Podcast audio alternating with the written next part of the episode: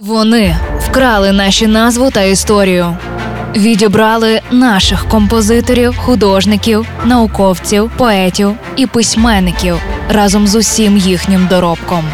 Повертаємо нашу музичну спадщину у проєкті Вкрадені українські пісні. Другий сезон. Щобудня на радіо Львівська хвиля.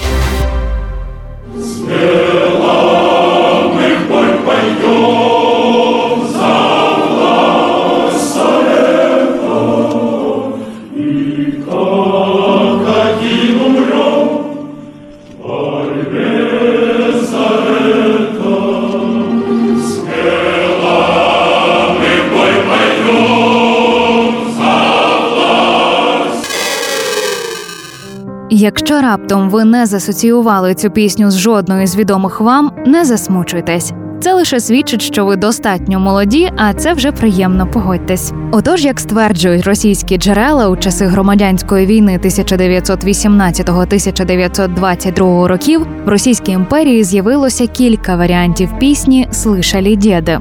Одним із них, начебто, й була пісня «Смілами в бой пойдем», яку спершу виконували білогвардійці, а згодом вона дуже органічно стала червоною піснею.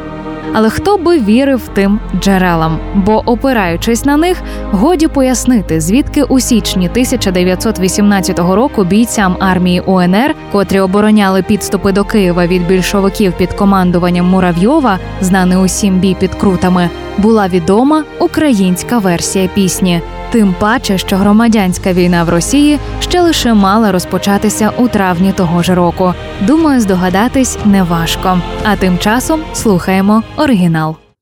З півночі чорна повстає хмара, рикає хижо московська навала.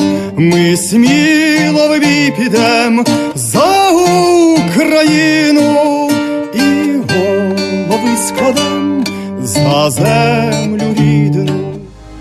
І це був черговий випуск спецпроекту від Лесі Горошко Вкрадені українські пісні. З вами була Євгенія Науменко. Почуємося.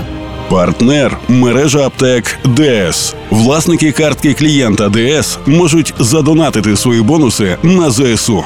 Якщо ліки, то в ДС.